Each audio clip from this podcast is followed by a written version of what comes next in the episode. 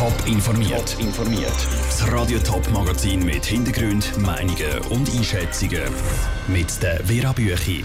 Wie sich ein ETH-Experte der verheerende Einsturz von der Autobahnbrücke zu Genua erklärt und wie sich die Stadt Winterthur für einen alles andere als normalen Schulstart rüstet. Das sind zwei von den Themen im Top informiert. Mindestens 35 Tote. Das ist die Zwischenbilanz nach dem Einsturz von der Autobahnbrücke zu Genua im Norden von Italien. Kurz vor dem Mittag ist die vierspurige Brücke auf einer Länge von 200 Metern plötzlich zusammengekracht. Dutzende Autos sind 40 Meter durchgefallen.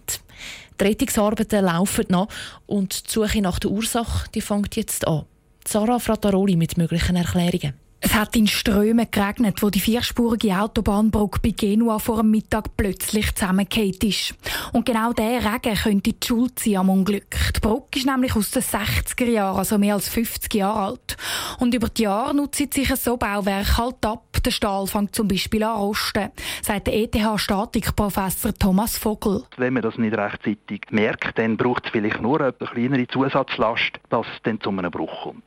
Also ein Stau auf einer Brücke, das hat auch schon zu Einstürzen geführt, aber in dem Fall könnte ich mir vorstellen, dass das Gewitter, das stattgefunden hat, dazu geführt hat, dass ein bisschen Wasser liegen geblieben ist auf der Fahrbahn. Das gibt doch eine rechte Zusatzlast. Bestätigt ist diese Theorie aber noch nicht. Vermeidbar wäre die Katastrophen aber auf jeden Fall gewesen, sagt Thomas Vogel. Für das bräuchte es einfach gute Kontrolle.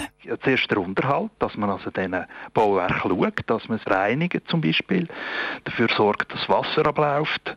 Dann die Inspektionen, dass man sie mindestens visuell untersucht, das macht man in der Regel alle fünf Jahre. Ob diese Inspektionen zu Genua gefehlt haben, das ist noch nicht klar.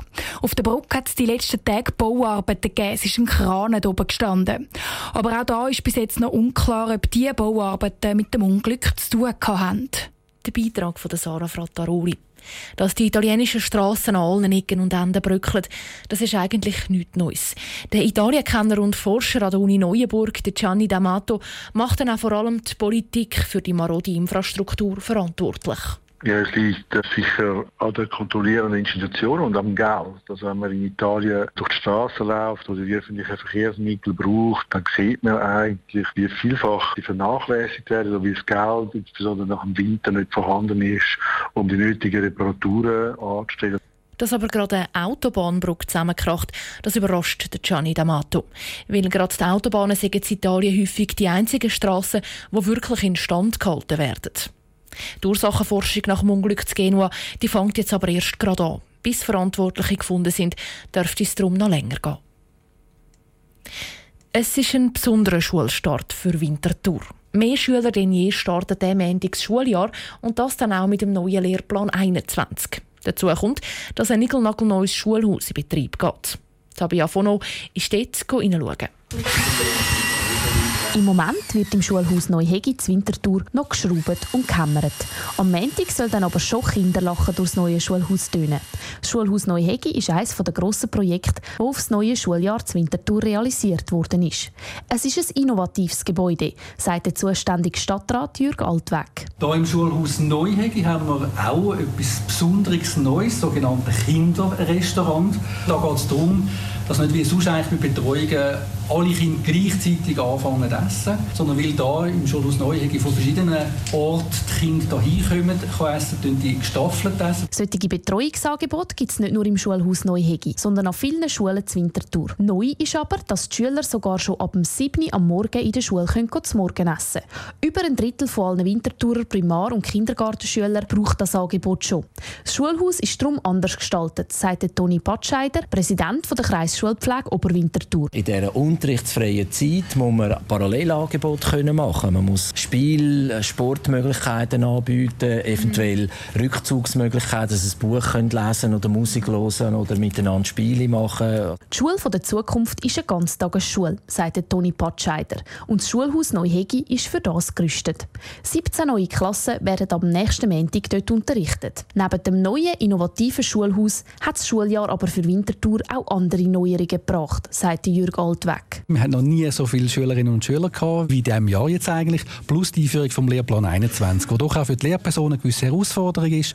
Da muss man nicht zu fest beunruhigt sein. Es ist vor allem, denke ich, organisatorisch für die Lehrpersonen eine größere Herausforderung. Für die Kinder wird das sicher eine gute Sache werden. Der Lehrplan ist so konzipiert, dass die Kinder viel selbstständiger lernen sollen und sich so auch den Stoff besser merken können. Im Schulhaus Neuhegi sieht man diese Philosophie an den sogenannten Lernlandschaften. Das sind offene Räume, wo die Schüler hückeln und lernen können. Ein Beitrag von der Tabea Fono. Am Montag fängt das neue Schuljahr an, nicht nur für die Winterthur-Kinder, sondern für alle im Kanton Zürich. Ein Einzelbillett für den Zug oder den Bus ist in der Schweiz so teuer wie fast nie sonst in Europa. Das zeigt der internationale Preisvergleich. Und trotzdem ist das Fazit, das Preis-Leistungs-Verhältnis ist im Schweizer ÖV vergleichsweise gut. Warum das so ist, im Beitrag von Franziska Boser. Untersucht worden sind verschiedene Billarten auf Kurz- und Fernstrecken. Daniel Sutter, einer der Autoren der Studie.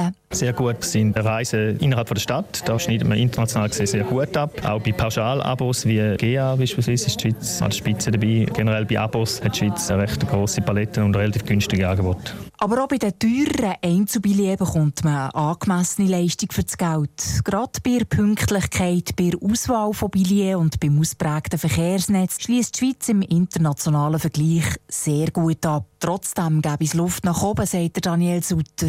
Nachholbedarf gibt es zum Beispiel bei Reisen zwischen den Städten, wo man zum Teil eher teure Preise hat. Wo es vor allem auch Nachholbedarf gibt, ist bei Einzelfahrten, Leute, die sehr unregelmäßig fahren. Dort ist man eher noch hoch. Aber bei Senioren hat die Schweiz nicht so attraktive Angebote. Das Angebot für die Senioren wird unter anderem von ProBahn kritisiert. Für die Interessensvertretung der Kundinnen und Kunden ist nicht direkt der Preis, sondern vielmehr die zunehmende Digitalisierung problematisch. Die Sparbillette zum Beispiel kann man nur über das Internet kaufen, kritisiert Karin Blättler, Präsidentin von ProBahn. Das bedeutet, dass das natürlich ganz Haufen Leute ausgeschlossen sind, die nicht in Genuss kommen von diesen Spartageskarten, die, die nicht die passende Handygeneration haben oder die, die nicht mit dem Internet zu Gang kommen oder keinen Zugang haben zum Internet oder es schlicht auch nicht wollen. Die Kritik am digitalisierten Ticketing-System lässt die ÖV-Branche nicht gelten. Sparbillets werden nämlich immer wie beliebter und die kann man über das Netz zum vergünstigten Preis kaufen. Janine Biu, Delegierte von SBB und für die ÖV-Branchenentwicklung, ist überzeugt, dass auch die ältere Generation in der digitalen Welt ist angekommen. Gerade bei den Sparbilletten und bei den Spartageskarten stellen wir fest, dass wir das grösste Wachstumssegment sind, tatsächlich die älteren Leute. Das heisst, Digitalisierung ist bei denen angekommen. Punkt. Mit neuen Angeboten und Treuerabatt soll der ÖV auch im Freizeitverkehr attraktiver werden. Entsprechende Pilotprojekte sind in Romandie teilweise schon getestet worden und so in Deutschschweiz schon gleich eingesetzt werden. Franziska Boser hat berichtet. Für die Studie hat das Institut Infras den ÖV von der Schweiz mit den Nachbarländern und Holland und Großbritannien verglichen. Top informiert, auch als Podcast. Mehr Informationen gibt es auf toponline.ch.